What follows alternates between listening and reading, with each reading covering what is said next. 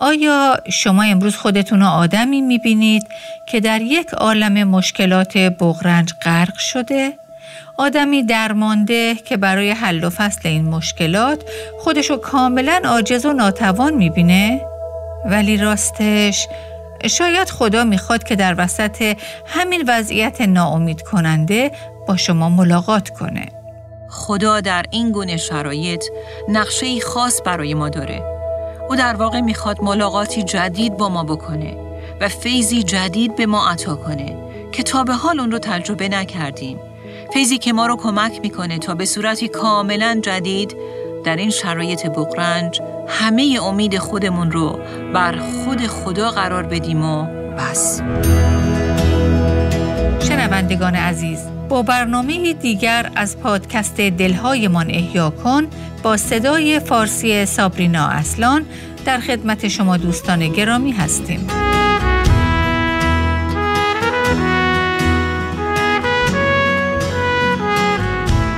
همه ما در شرایطی از زندگی با احساساتی نامطلوب مثل افسردگی و شک و تردید مواجه میشیم. از شما دعوت می‌کنیم که با ما در سری برنامه های رویارویی با افسردگی و شک همراه بشید تا ببینیم کلام خدا در این باره چه راه حل در اختیار ما قرار میده. آیا تا به حال شده که در زندگیتون به مرحله برسید که گویا در دریایی بسیار طوفانی در حال غرق هستید و هر چقدر که دست و پا می‌زنید که خودتون رو به ساحل برسونید موجهای مخالف با قدرت بیشتری بر شما حمله بر میشن. به طوری که دیگه امیدی برای نجات خودتون نمی‌بینید. ولی موقعیت ها و شرایط سهمگینی که مثل امواج خروشان دریا ما رو به این طرف و اون طرف پرت می‌کنن و می‌خوان ما رو درسته فرو ببلند.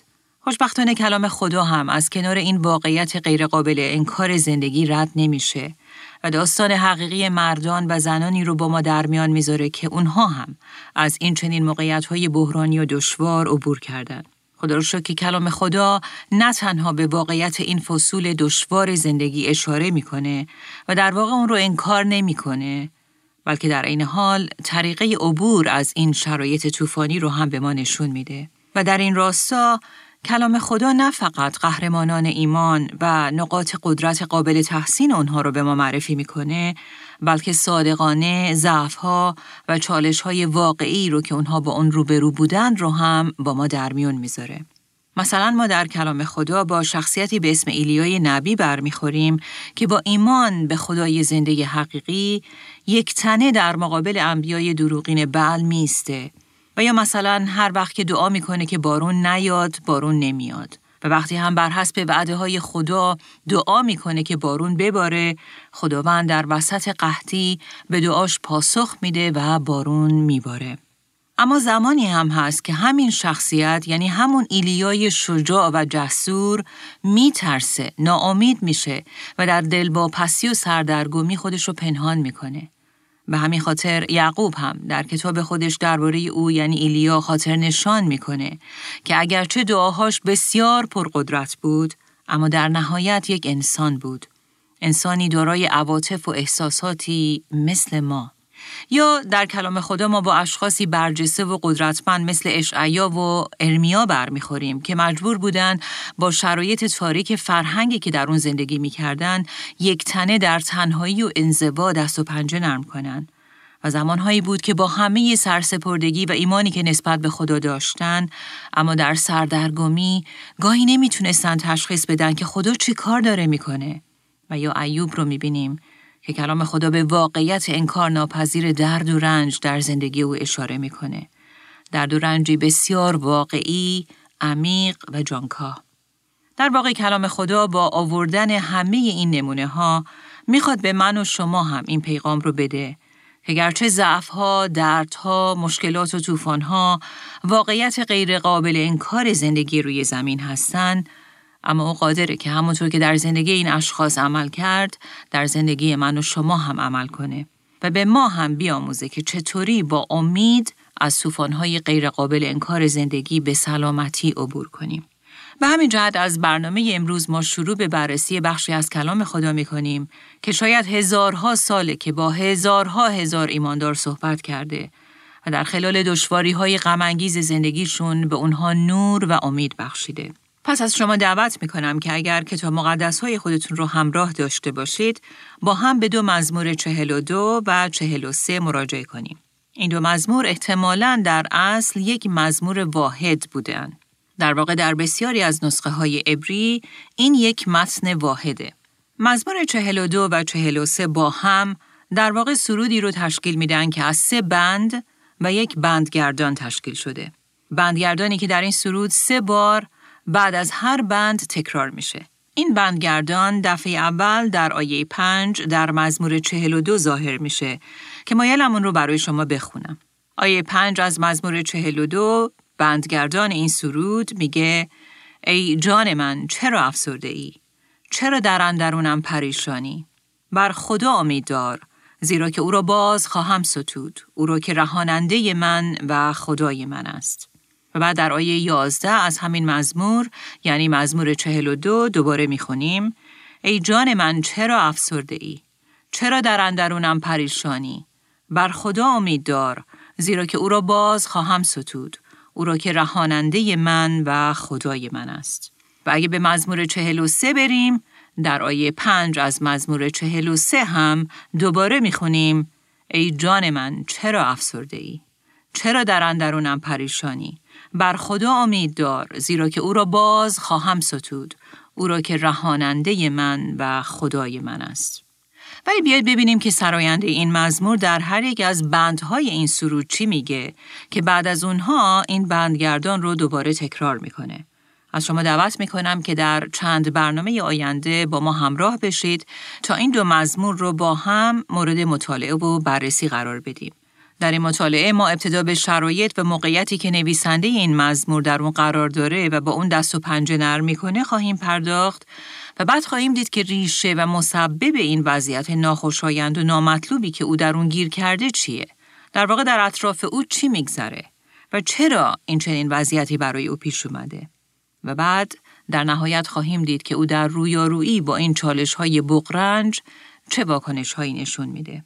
پس بیایید اول ببینیم که او در چه شرایطیه و در این شرایط از لحاظ روحی، روانی و احساسی چه وضعیتی داره. نویسنده این مزمور برای اینکه شرایط خودش رو تشریح کنه از دو تصویر استفاده می‌کنه. اولین تصویری که او ارائه میده در آیات یک و دو از مزمور چهل و دو یافت میشه و دومین تصویر در آیه هفت.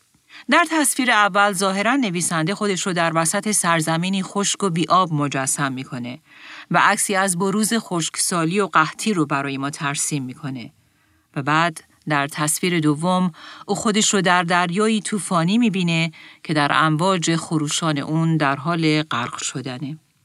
بیایید اول به اولین تصویر یعنی خشکسالی و قحطی نگاهی بندازیم که در آیات یک و دو به اون اشاره شده. در این دعایه ما با شخصی تشنه برمیخوریم. شخصی که تشنه خداست و شدیداً در جستجوی او و حضور اوست.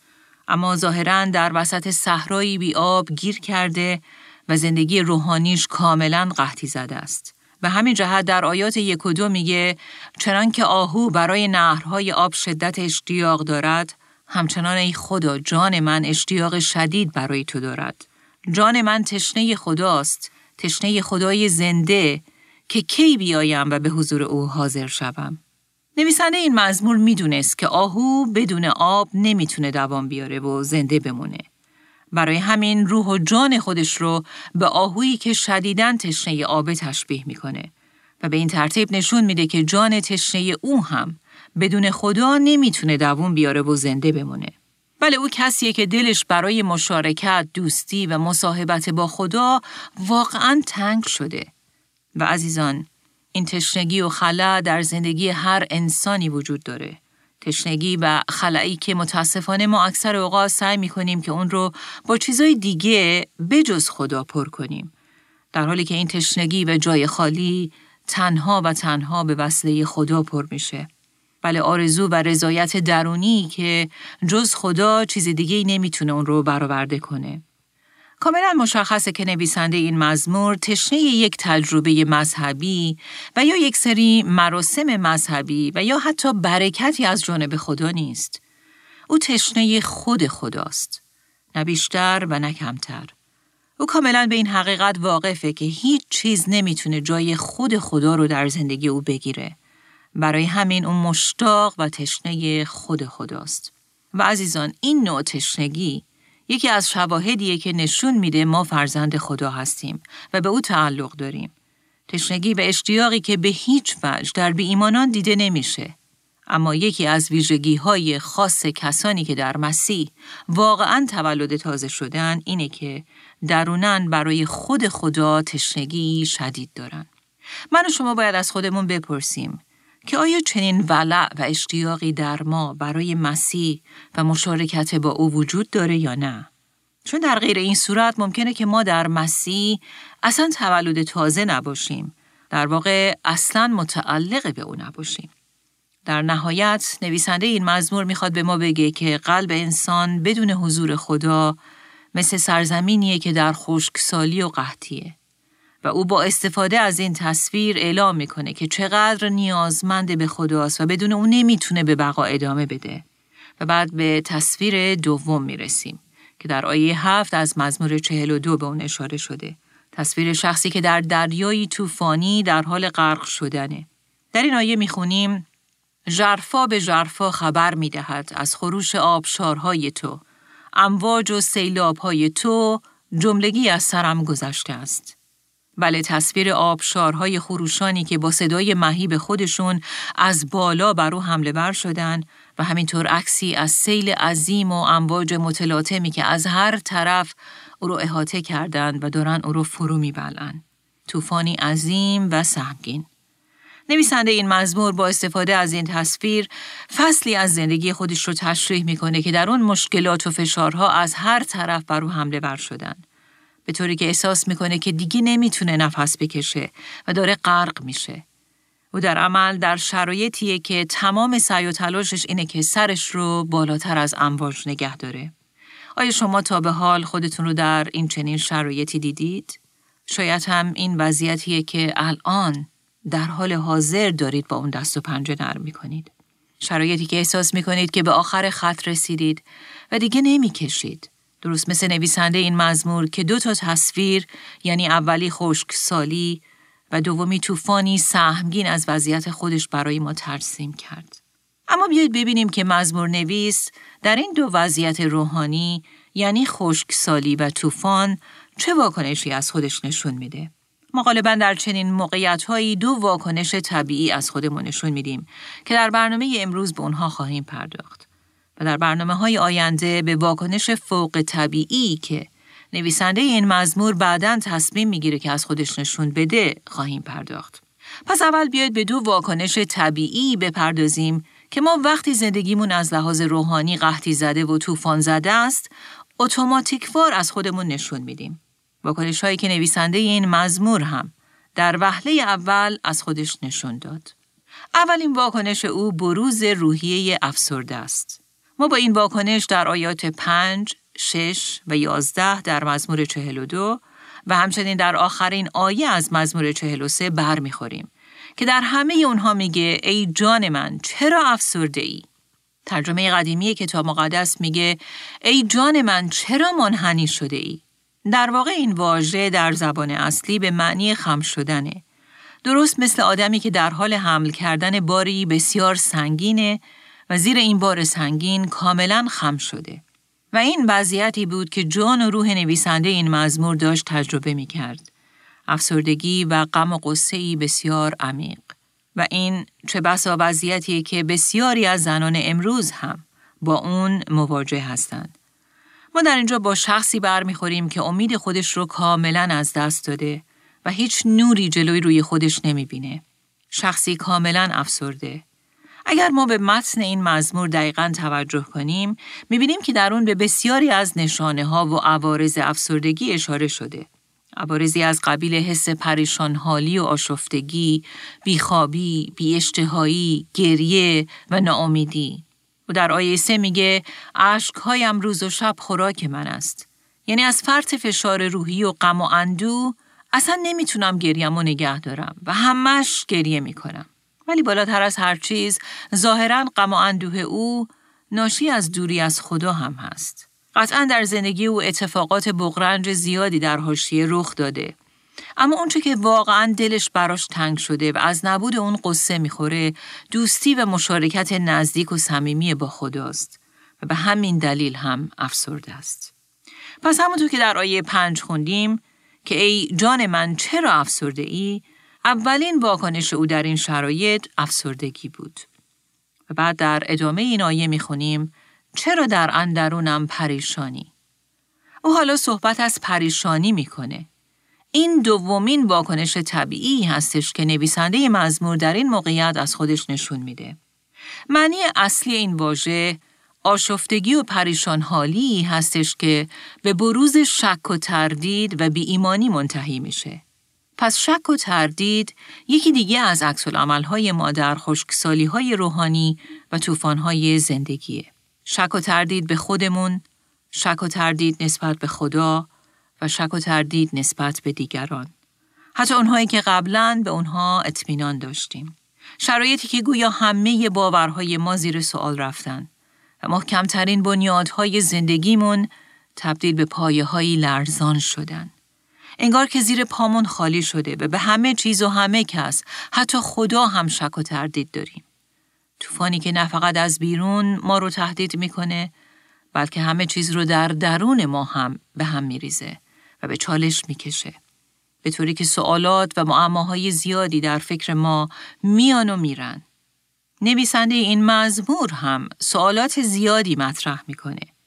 اگه توجه کنید در مزمور 42 و 43 13 تا جمله سوالی وجود داره که حداقل 10 تای اونها با کلمه چرا آغاز میشه. چراها و سوالاتی که نویسنده این مزمور گاهی از خودش می‌پرسه و گاهی هم اونها رو با خدا مطرح می‌کنه. او عملا با سوالات لاینحل زیادی مواجه است و اتفاقاتی در زندگی او رخ داده که ظاهرا هر چی زور می‌زنه نمی‌تونه بفهمه و درک کنه که چرا این چنین اتفاقاتی برای او میافتند. او در سردرگمی کاملا قاطی کرده. اما آیا می‌دونید چرا؟ چون در این موقعیت او تنها چیزی که می‌بینه طوفان و امواج خروشانی هستند که او رو احاطه کردند. و ابرهای تاریک و مهالودی که دید او رو خیلی محدود کردند و نمی‌ذارن که او دورنمایی صحیح داشته باشه. او تنها چیزی که می‌بینه جوش و خروش طوفان اطرافشه و بس. و این در حالیه که خدا ماورای طوفان با یک دید دیگه به این مسئله نگاه می‌کنه. خوشبختانه مزمور نویس در آیات بعدی این مزمور تصمیم می‌گیره که عینک خدا رو به چشم بزنه و با دیدگاه او به مسائل اطرافش نگاه کنه. چون تا زمانی که با دیدگاه محدود خودش سعی می‌کنه مسائل رو ارزیابی کنه به جز افسردگی و شک چیز دیگه ای تجربه نمی‌کنه. و راستش از لحاظ منطق و استدلال انسانی او در دست و پنج نرم کردن با این طوفانها نمی‌تونه هم واکنش دیگه ای جز افسردگی و شک از خودش نشون بده. در واقع این واکنش او خیلی هم منطقی به نظر می‌رسه. شاید این تصویری از زندگی من و شما هم باشه که اتفاقات اطراف منطقا و به طور طبیعی ما رو تنها و تنها به سوی افسردگی و شک و تردید رهنمون می‌کنن. اما حالا بیایید کمی بیشتر در جزئیات به اتفاقاتی که در زندگی این شخص رخ داده بپردازیم. او ظاهرا ایمانداریه که به دلایلی نقل مکان کرده و حالا خودش رو از محل پرستش و در نتیجه مشارکت با ایمانداران دیگه دور می‌بینه. مکانی که سابقا عادت داشت که برای پرستش خدا به اونجا بره و ایماندارانی که دوستی و مشارکت با اونها براش فوق شیرین و لذت بخش بود ولی حالا از همه اونها دور افتاده و این موجب افسردگی او شده. ولی ما از کجا می‌دونیم که این چنین اتفاقی در زندگی او افتاده؟ در آیه شش می‌خونیم ای خداوند جانم در اندرونم افسرده است از این رو تو را یاد خواهم کرد از سرزمین اردن و بلندی های هرمون و از کوه مسخار ظاهرا او سابقا در اورشلیم که جنوب فلسطین قرار داشت زندگی می کرده. ولی حالا بر حسب این آیه او به دلایلی مجبور شده که اورشلیم رو در جنوب ترک کنه و به بخش شمالی فلسطین نقل مکان کنه. و حالا از همه این عزیزانی که زمانی با آنها در دوستی و مشارکتی صمیمی خدا رو می پرستیده دور افتاده و در تنهایی و انزوا به سر می‌بره. و عزیزان شاید این اتفاقیه که من و شما هم در زندگیمون تجربه کردیم و یا شاید حتی همین الان در حال تجربه کردن اون هستیم.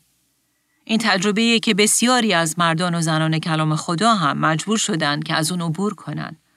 مثلا ما داوود رو می‌بینیم که در فصلی از زندگیش مجبور به فرار شد و کیلومترها از محل زندگیش دور افتاد و حتی در وضعیت دشوار تبعید به سر برد. او سالها تحت جفا و تعقیب ظالمانه شاول قرار داشت و مجبور بود که در سرگردانی و در حال گریز در بیابانها به سر ببره و خودش رو در قارها پنهان کنه.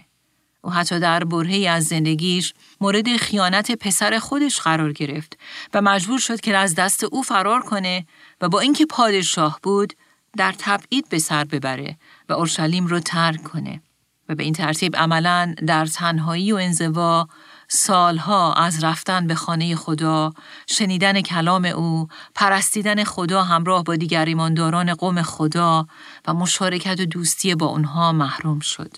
آیا شما هم در حال حاضر این چنین وضعیتی رو دارید تجربه می کنید؟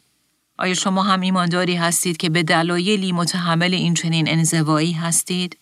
شاید شما در محیطی زندگی می کنید که اطرافتون پر از افرادی که ایماندار به مسیح نیستند و خدای حقیقی رو نمی‌شناسن. افرادی که میارهای زندگیشون با شما خیلی فرق داره. محیطی که هیچ کس ایمان شما رو در اون درک نمی‌کنه و شما قادر نیستید که با اونها خوب بگیرید.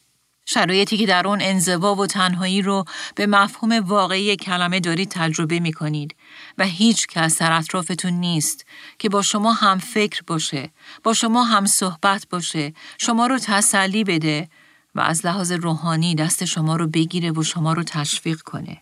گاهی این شما نیستید که محل زندگیتون رو تغییر دادید، اما دیگرانی که شما رو در زندگی روحانیتون کمک می‌کردن و مشارکت و دوستی خیلی خوبی با آنها داشتید، اونها نقل مکان کردن و یا از این دنیا رفتن و حالا شما تنها موندید. گاهی بیماری و وضعیت جسمی ماست که ما رو خونه نشین و منزوی می‌کنه شرایطی که ما مجبور میشیم که ماها و یا حتی سالها در بستر بیماری تنهایی رو تجربه کنیم. چقدر واقعا دشواره نه؟ اما راستش پیغامی که این مزمور برای من و شما داره اینه که خدا در این گونه شرایط نقشه خاص برای ما داره. او در واقع می‌خواد ملاقاتی جدید با ما بکنه و فیضی جدید به ما عطا کنه که تا به حال اون رو تجربه نکردیم فیضی که ما رو کمک می‌کنه تا به صورتی کاملا جدید در این شرایط بقرنج همه امید خودمون رو بر خود خدا قرار بدیم و بس. و در نهایت به جایی برسیم که مثل نویسنده این مزمور در وسط این تجربیات سخت و در عمق تنهایی هامون بندگردان این مزمور رو دوباره به خودمون یادآوری کنیم و بگیم ای جان من چرا افسرده ای؟ چرا در اندرونم پریشانی؟ بر خدا امید دار زیرا که او را باز حمد خواهم گفت. بله خداوندا تو رو شکر می کنیم که تو بر حسب حکمت و درایت خودت گاهی ما رو حتی از چیزهای خوب، مشارکتهای عالی و برکات روحانی دور می کنی تا به شکلی تازه خودت تنها امید ما باشی. تا در شرایط تنهایی و انزوا که واقعا می‌تونه باعث افسردگی ما بشه ما ملاقاتی جدید با خود تو داشته باشیم و در پریشان حالی ها فیض بسنده و کافی تو رو به صورتی تازه تجربه کنیم. متشکریم برای همه توفان هایی که تو اجازه میدی در زندگی ما بوزن. تا تکیگاه های به ظاهر محکم ما به لرزه در بیان. و به این ترتیب تو کاری عظیم در خود ما انجام بدی و در نهایت بفهمیم که تنها تو صخره محکم زندگی ما هستی. و حتی اگر همه چیز رو از دست بدیم تو برای ما باقی هستی تا ابدالآباد بله عزیزان کلام خدا ما رو دعوت می‌کنه که در شرایط تنهایی و افسردگی مطمئن باشیم که خدا با استفاده از این موقعیت می‌خواد کاری عظیم در خود ما انجام بده. ولی گاهی اوقات به نظر می‌رسه که خدا در شرایط افسردگی خیلی از ما دوره از شما دعوت می کنیم که در سری برنامه های رویارویی با افسردگی و شک دوباره با ما همراه بشید تا ببینیم که کلام خدا در دو مزمور 42 و 43 چه پیغامی در این زمینه برای ما داره. آنچه در این برنامه ها به سمع شما شنوندگان گرامی می رسد، تعالیم نانسی دیماس فولگموت با صدای فارسی سابرینا اصلان است. ترجمه و تهیه این برنامه ها حاصل همکاری دو مؤسسه دلهایمان احیا کن و راستی می باشد. برای شنیدن یا بارگزاری سایر برنامه ها می توانید به تارنمای دلهایمان احیا کن مراجعه کنید.